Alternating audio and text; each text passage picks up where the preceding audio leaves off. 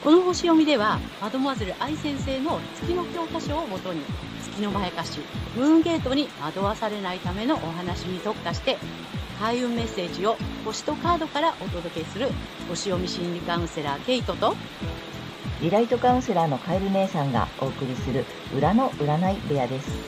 月星座の注意ポイントもお伝えしていますので太陽星座と合わせてご覧ください。星座がわからない方は、無料のホロスコープの作成サイトの URL を概要欄に貼っておきますので確認してください。月星座のムーンゲートについては、12星座別に詳しく解説している動画がございますので、ぜひそちらもご覧ください。ゲートとカエル姉さんの裏の占い部屋へようこそ。ようこそ。皆様こんにちは。お元気ですか？えー、今回は11月13日、サソリ座の新月の星読みとカードリーディングをお送りいたします。まずはね、ケイちゃんに星の動きの解説をお願いします。はい。はい、えー、今回の新月は、えー、サソリ座の20度、6ハウスというところで起こります。えー、6ハウスは、えー、健康とか衛生、食料、まあ、自衛隊とかね、警察とかね、まあそういったこととか、あとはですね、まあ免疫とか、軍事、労働者、雇用などに関わる領域になります。はい。で、アセンダントは双子座で、えー、双子座のルーラー、支配性である水星は新月と同じ6ハウスにあって、えー、星座はね、えー、いて座になりますね。で、この水星の意味するメディア、は、えー、海外の食料や健康、あるいは軍事や雇用など、ロックハウスの事象について、えー、情報収集し、どう発信すればいいか作戦練っているけれども、この MC に重なっている土星から、えー、制限とか圧力がかかっていて、なんとなくうまくいかないイメージかなっていうふうに感じます。ですが、え今回の新月とほぼ重なっているのが、サソリ座のサブルーラーでもある火星です。えー、サソリ座や軍事の要素をより強める感じがします。また、大牛座の天皇星が180度という緊張、対立の角度をとっていて、えー、隠された問題などがインパクトを伴って浮上してくるかもしれません。この一触即発バッチバチの緊張状態を、えー、緩和してくれるのが、えー、魚座の海洋星。これ、オーブっていうね、角度の許容範囲なんですけども、それを広めに取ればね、レクタングルという、えー、長底の三角形、直角三角形が形成されます。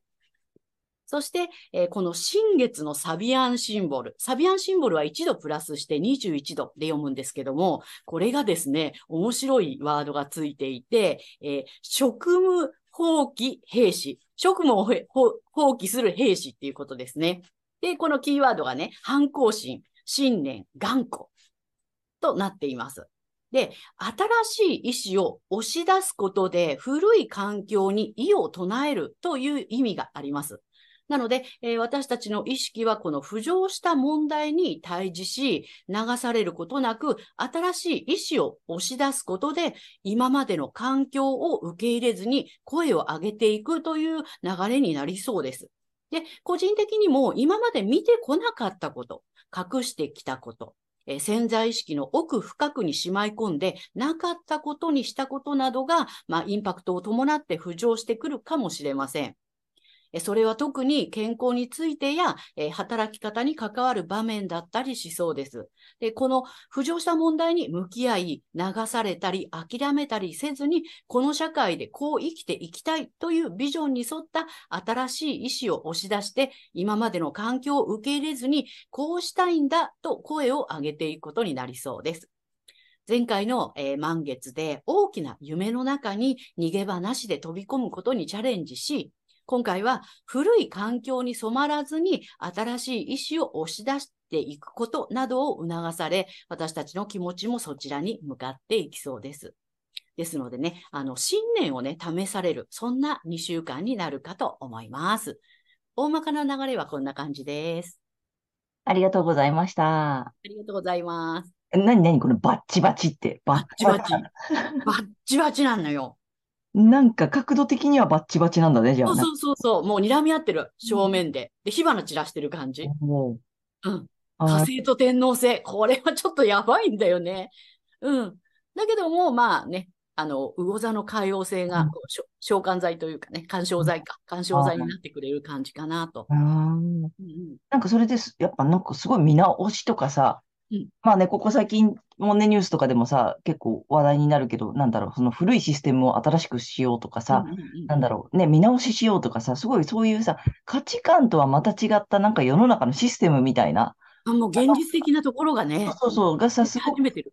うん、ね、新くし、新しくしていこうみたいなさ、っていうか、まあ、せざるを得ないみたいなさ、なんかそういう動きってすごくあるじゃない？ここうん、最近。なんかそれ、そういう感じだよね。また、こう、古いやり方をまた新しくしていきましょうとかさ、それは本当は、あの、なんだ、嫌だったっていうかさ、そうじゃなくて、こういう新しくしていく方法もあるんだよってことを、なんだろう、こう、打ち出していきましょうみたいな感じだね。もうね、なんかね、もう反強制的にみたいな感じよあね、そうそうそう。なんか押し出されつつ、もう私たちも声を上げていきましょうみたいなさ、うんうんそういう流れだね。こんな気がするよね。ああ、うん本当、あれよね、現実的に実生活でとかね、さっきも仕事と、なんだっけ？うん健康とかって言ってたもんね。うん。あ、働き方か、健康と働き方うんについても、やっぱり変わっていく場面が増えてくるよってことなんだね。うん、そそのエリアでね、起きてきてるね。うん。すごいすごい。なかなか、だからやっぱり、うん、変えていけることは変えたいって言っていこうみたいなね。そうそうう。ん、うん。もっと私たちの意見を出してもいいぞみたいな。うん。なんか。今までだったら、もう仕方ないようね、んみたいな。うんうんうんうん、仕事だからさ、みたいなね。うんうん。まあ、ほね、リモートワークになったって、楽になった人もいるわけだからさ、やっぱそれもありだよねっていうことをもっとちゃんと言っていこうみたいなうん。感じだね。ね。ああすごい2週間になりそうな感じだね。ですね。新年試されそうな気がしますよ。はい。ということで皆様ぜひ参考にしてみてください。はい。ということで、あの、今日第3弾ですよ。はい。あのーもうね、ここ2回ご覧いただいている方もいるかと思うんだけど、あの、皆様からリクエストをいただきまして、えー著名人とかね、まあ、有名人とか芸能人の方でね、月星座が、まあ、わかる人なんだけれどもね、うんのね、あの、参考例としてさ、皆様にこう、紐解き方というかね、解釈の仕方をさ、少しでもこうね、なんか誰か分かってる方だとね、うん例題があるとね、わかりやすいかなということでね、ご紹介してます。はいはい。ということで、これ第3回目は、どなたを、はい。まあ、これはね、ちょっとね、成功例という感じでね、お伝えしたいんですけど、ヒカキンさん。あ、この YouTube をやっているものとしては、もう、もう本当にさ、か神様のように上がる。本当よね。もう全然もう足元どころか、もう麓にもたどり着かないけれども。まあね、ヒカキンといえば、皆様ご存知だとね、こうやって YouTube をご覧になっている方はね、ご存知かと思うので、なので今回はだから、成功例。そうです。ね。うんあの、ここ2回、前回2回はさ、まあちょっとまやかされちゃったのかなっていうお話をしてきてさ、ね、わかりやすく、あの、月の解釈、ご理解いただけたらと思ったんだけど、まあちょっと別角度から、はい。ね、成功してるとこんな感じかなっていう話もさ、うん面白いかなと思うんだよね。ね、そうそう。はい。のということで、じゃあ、けじゃあ、ヒカキンさん、お願いいたします。はい。これはね、これ月に騙されてない、これね、成功例じゃないかっていうことでね。はい。で、ヒカキンさんのえ太陽は大牛座さんです。はい。でね、あのね、残念なことに出生時間が不明なので、はい。で、い出して、一応12時みたいな感じで出してみると、えっ、とね、月がね、天秤座さんか、サソリ座さんかのどっちかなのね、境界なので、で、そうすると、この、えっ、と、まあ、月天秤座さん、月サソリ座さんのね、いろいろこう、まあ、特性というか、あるかと思うんですけれども、例えば天秤座さんだったら、こう、おしゃれに見られようとこだわっちゃうとか、みんなと仲良くしなくっちゃって、こう、すごくね、えっ、と、エネルギーを使っちゃうとか、あるいはサソリ座さんだったらば、この人間の深いテーマにすごくこだわるとか、ね、ちょっとこう、まあ、ダークサイドじゃないけど、ちょっと暗いようなイメージがあったりとか、ね、そういうふうに見られたいみたいなね、謎、謎めいて見られたいみたいなね、うん、そういうところがね、ちょっとね、垣間見れたりするんですけれども、ヒカキンさんにはそのような要素を全く感じないなっていうね。だから月にとらわれてないんじゃないかなって。うん。うん。そうだよね。まあ、あのね、まあ、ご本人と直接会ったこともないし、さ本当の性格とかね、こう、裏の部分って、まあ、わからないけれども、表面的に見ててもそういう部分は、まあ、確かに見当たらないよね。うん。うんね。そうそう。で、お太陽がお牛座さんだからうん、まあ、お牛座さんの良さっていうのがあるわけじゃない？そうです、そうです。うんはいだか。ら、こうね、なんていうの、実直というかさ、うん。ね、その辺がすごく、逆に分かりやすく出てるあよね。そう、そうなんだよね。で、もともとその大牛座さんはお金にも関係する、うんまあ、星座なんだけども、うんまあ、大牛座ってこの世の豊かさを享受するっていうね、まあ、そういう意味合いもあるし、えーキーフレーズは I have で、私は所有するという。だから所有してますよね、みたいな。うんめっちゃ所有してますよね、みたいなね。特にあれだよね、物とかね、こう、うん自分、個人の、しかも個人の所有だよね。あそうそうそう。うんそうなんです。ね。そうなんです。で、まあ、吟味するとかね、あとは職人気質とか、地道にコツコツっていうのもね、うん、大牛座さんのこのね、えーキーワードのね、あの、代表的なものだと思うんですけども、まあ、そういうところもね、うん、感じるよね。感じる。うんそうだね。うん、コツコツね、続けてきたから、今があるみたいなところもあるし、それをさ、なんていうの、苦と思わないよね。あそうそうそう、すごいなんかさ、大変ですとか言いながらね、うん楽しい見ても楽しそうにやってるし、そうそうそかといって妥協しないで本当に完成度の高いものとかね。う。そうそう。うん。作られてて。まあ、あとはさっきの I have じゃないけどさ、その個人の所有だから、まあ、もちろんお金もそうだし、あとなんだ、あの、住まいとかね、そういったものもさ、持つっていうことは、なんていうの、自然とできるっていうかさ、そうだよねここになんか変にさ、あの、得なければとかさ、手に入れなければっていうのがないよね。うんうん。絶対に勝ち取ってやるみたいなね、そういうなんかね、うん野。心的なところもね、あるようには見えない。そうそう。だから、まあ簡単にそのさ、月の計算をこうやってご覧になっている方にすれば、その、こだわってないってこういうことだよねっていうさ、うんうんこれが月お牛だとさ、持ってないとやばいとか怖いとかってなってくるじゃない？そうそうじゃないよね。やっぱり太陽がお牛座さんだから、普通になんか、こう手に入れるみたいなさ、うんうんうん。持つみたいなさ、お金あるみたいなさ、そうそうそう。ね、時計とかもねたくさん買ってみたりとかさ、そうそうそう。で、買っちゃったーってね。で、うんあの、ご会長ですみたいな感じで同時してたりね。そうなんだよね 楽。しんでるなっていう。うん。うん。そうだ。まあだから、て、月星座が天秤かサソリかどっちかなんだよね。うんなんだよね、時間でね。そうでも本当、どっちにしても、その要素はまあ、こうやって見て、あ、周りから見てても、ちょっと見当たらない、うん。うん、感じかな。うん、囚われてないんじゃないのかな。ねだからこそうまくいってるのかな。そうそう。だ、だ、だからといってさ、周りと調和ができないわけでもないしさ、ね、仲良くね、YouTuber 同士でお友達の方とも仲良くやってたりするし、まあ、天秤座の、もし天秤座だとしたらそうだし、で、逆に月がサソリだとしたら、あれよね、そのダークサイドというかさうん、あれ、あの、月サソリ座さんの特徴としては、その裏の裏まで知ってないととかね、そう。あの、世の中の仕組みの本当の意味とはとかね、そうそうそういうことを知らないとダメとかって思いがちだけど、そんなこともなさそうだもんねなさ。そうよね、なんかね。本当になんか目の前の楽しいことを、うん。なんだろう。本当にさ、なんて言ったらいいの？あの、面白いんだよね、見てて。だからさ、そうだよね。そううん。う、難しいこととか一切言う、言わないじゃない？そうね、そうね。あそこがいいとこだと思うんだよね。そうね、本当にね。うん。うん。バター山のように買ってきてさ、バターでさ、しゃぶしゃぶとかさ、なんか、なんか、ただただ楽しい、見てて、なんかほっこりするっていうかさ、うん。あそこがひ、なんかこう、人気の秘訣っうん。そうだね。て思うんだよね。でも、やっぱりちゃんとコツコツ努力もしてるし、結構ね、編集なんかもご自身でやられてたりするっていうこともね、聞くからさ、うんうん。そんなところもやっぱ大石田さんっぽいよね。そう、本当そう思う。うん。うん。なので、まやかされてないとこんな感じだよ。そうね。の本当にね。今日はお伝えしたいんだけれども。成功例としてね。うん。うん。そう、だから太陽のまま、太陽の良さを生かして、うん、まあ、そこにもなんていうの、やりすぎずっていうのも必要だよね。うん。そうね。自然、だからやっぱ自然体でいることなんだよね。うん、そうだと思う。本当に自分らしく太陽を輝かせてると、あんな感じなんだろうなっていう。うん。うん。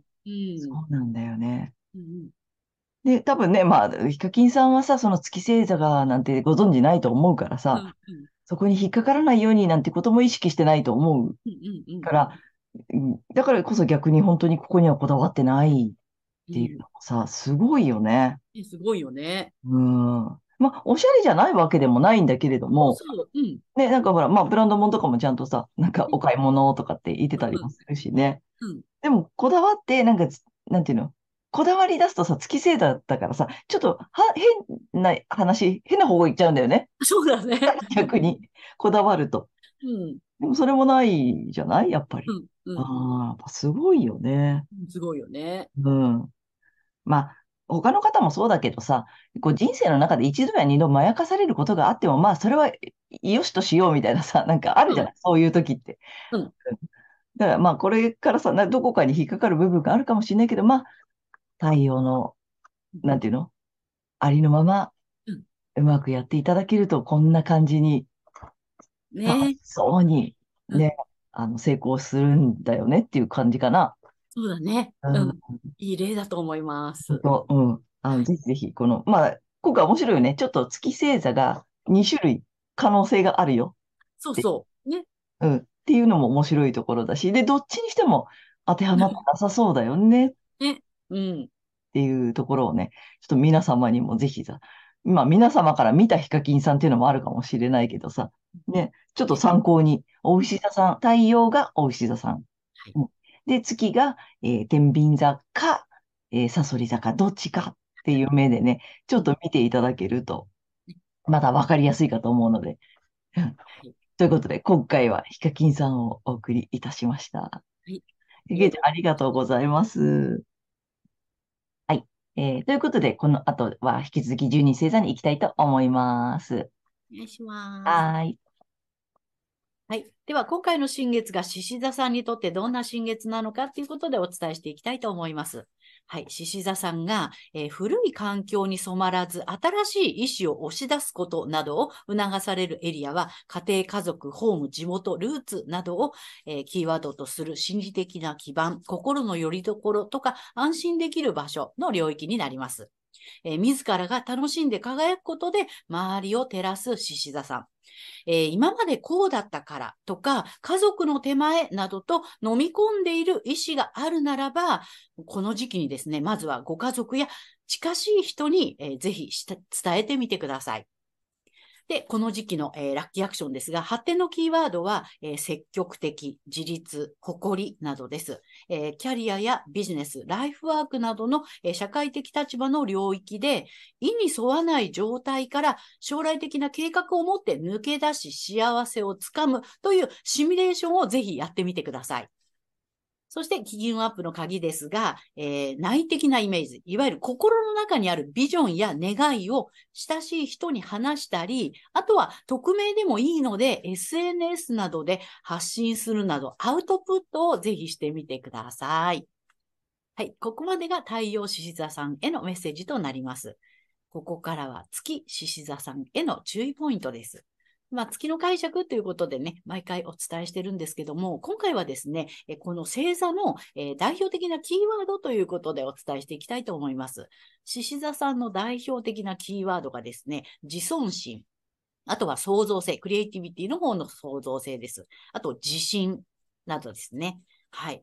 で、あの、月獅子座さんは、こういった自信とかね、あの、自尊心にあまりこだわらない方が、あの、エネルギーを捉えなくていいんじゃないかなというふうに思います。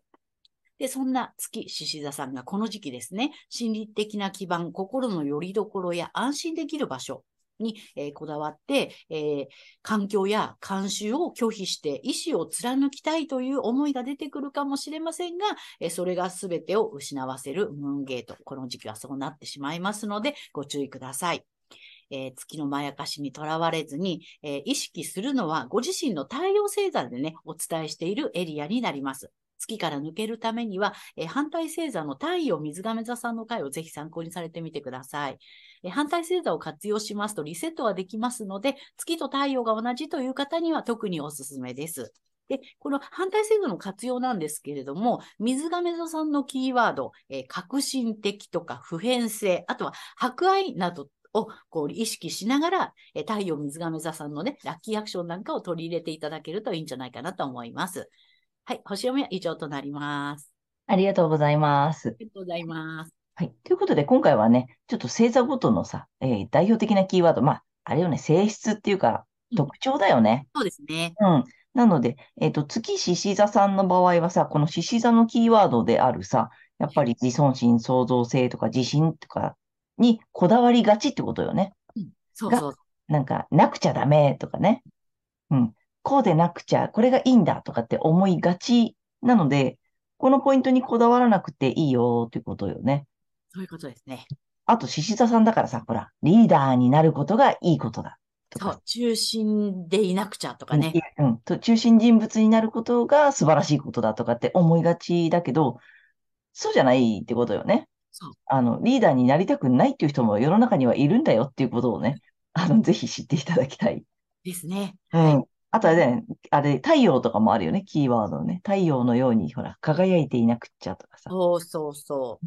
そう、獅子座さんのね、あの支配性は太陽ですから。ね。うんなんかそういう人がいい人、素晴らしい人みたいに。うんで、そういう人にならなくちゃダメなんだって思っちゃったりするからさうん、あのそうじゃないっていうことがね、ポイントかなって思うんだよね。で、反対が水亀座か。なるほどね。うんうん。なんだろう。ちょっと不思議な人になってもいいぐらいのうん、そうそうそ感じかな。う。うん。ね。うん。なんかちょっと不思議で、まあ革新的な、なんていうの、先端、最先端すぎちゃう人でもいいみたいなさ。そうだよね。中心じゃなくて、なんかね、あの、うん枠からははみ出ててもいいみたいなね。そうそうそうそう。あの、普通の枠からはみ出ちゃうぐらいの人でもいいっていうイメージがいいね。そうそうんうん。っていう、そんな感じの水亀座さんの良さをさうん、参考にしていただくと、はいこう、まあ、バランス取れてくるよってことだよね。う。です。いや、面白いよ。うん。ね。はい。ぜひちょっと参考にしてみてください。はい。ケイちゃん、ありがとうございはい、ますあり。がとうございました。ということで、えーここからはカエル姉さんのカードリーディングならぬカードカウンセリングに行きたいと思います。お願いします。ということで、今回もね、タロット2枚と、あと、リアルで最後1枚引いていきたいんですが。はい、えっ、と、獅子座さん、いきます。ダダン。おちょっとね、なんか、んなんか似てるし、面白いメッセージがさ、続いてるのね。で、えっ、と、今回もい、えっ、と、1枚目こっちです。はい。えっ、と、カップの5うん。のやつね。で、2枚目、補足とアドバイスで、えっ、とね、ペンタクルの5。あ、どっちも5なんだな、これね。そうだね。面白いね。うんで、まあ、1枚目がさ、これ、あの、うさちゃんなんだけどさ、あの、普通だと、黒いマントの男の人がポツンってね。はい、はい。うん、うん。で、カップが転がっちゃってるのよね。うん。うん。だからさ、ちょっとこう、過去の栄光っていうかさ、まあ、終わった、みたいな。一つ終わって次の旅立ちとかさ、うんちょっと悲しみに暮れてるみたいな、うん。あの、キーワードもあるのよね。でも、悲しんで佇んでんだけど、後ろにはカップあったよねみたいなさ。悪いことばっかりじゃないよねっていう意味もあるんだけどうん、なんだ、まあちょっとさ、うまくいってないとかさ、うん。えっと、なんだろうな。ちょっと、えっと、虚しい希望に、えなんていうの、虚しい結果に終わってしまったとかさ、うん、うん。なんかそんな意味もあるからさ、なんだろうね、こう、ちょっと悲しみに佇んじゃってる感じ？うん。ポツンとしちゃってるとかさ、すごいこう、心が寂しい感じになっちゃってるとかさ、うんこんな意味なんだよね。でさ、で、まあ補足とアドバイスがさ、えっと、ペンタクルの5。うん。うん。これあの、ほら、教会で、教会の前を通り過ぎちゃうやつね。うん。そこに助けてもらえばいいんだけどさ、それも目に入らないみたいなさ。うん、うんん。苦しい状況から逃れられるのに見えてないですよっていう意味でもあるのよね。でもさ、あの、まあ、これアフタータロットなので、その5なんだよね。なるほど。うん。だからちゃんと、なんていうの、教会の中に入って助けてもらってる。うん。うん。で、二人抱き合ってるのよね。うん、うん。だから、まあ、大丈夫。大丈夫なんだけど、ちょっとね、アドバイスとしては、ちょっと今あるものに感謝してみてとか、目を向けてみてとかね、そんな意味もあるのよ。うん。だからやっぱりさ、ここ似て、なそうだね。うん。過去にちゃんとやってきたこともできたこともあるし、得たものもあるし、足元にちゃんと幸せあるよね。うん。うん。で、やっぱこっちでも同じこと言ってんだよね。うん、そうだね。そう。だからすごく似てて面白い展開だなと思って。うん。うん。だからなんかね、ちょっと周りとか先の、なんだろう、目標を達成することとか、なんだろう、次のステップに進むことより、だこれやっぱ欲しいと一緒だよね。ね。ちょっと今あるものを深掘りすること、うん、うん。うん、とか見直すこと？うんとか、なんかそういう時期でしょ？そうだね。なかったことにしちゃったこととかう、ん。うん、ね。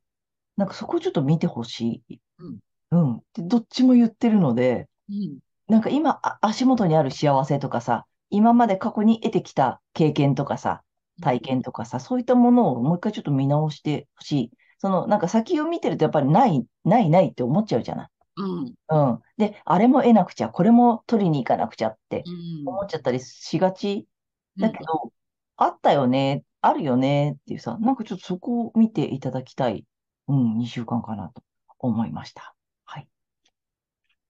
はい。ということで、えー3枚目、リアルにね。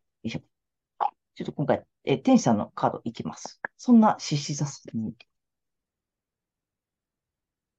なんか今回やっぱり、あれね、サソリ座の季節だから深いところよね。深掘りだよね。ね、うん。な感じだと思う。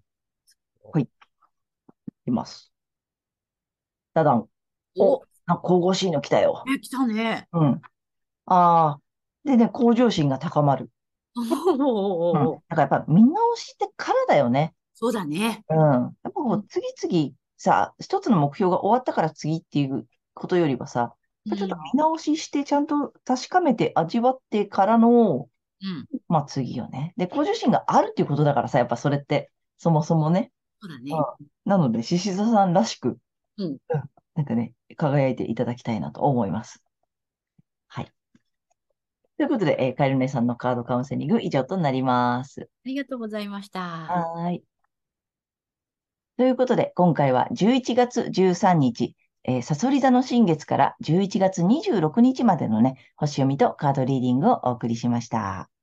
と皆様、太陽星座のね、えー回をご覧いただいていると思うのですが、ぜひご自身の月星座も調べていただいて、えーそのね、注意ポイントもご覧になってみてください。また、月のまやかしから抜けるために、反対星座の回もね、ぜひ参考にしてみてください。ということで、えー、けいちゃん、次回の放送は？はい。えー、11月27日、双子座の満月となります。はい。あと、いつもチャンネル登録やグッドボタンなど励みになっております。ありがとうございます。ます。はい。えー私たち2人の個人鑑定の詳細やブログ、えー公式 LINE などの URL は、えー概要欄に載せてありますので、そちらもぜひよろしくお願いします。はい。ということで、皆様、素敵な2週間をお過ごしください。またねありがとうございました。ありがとうございました。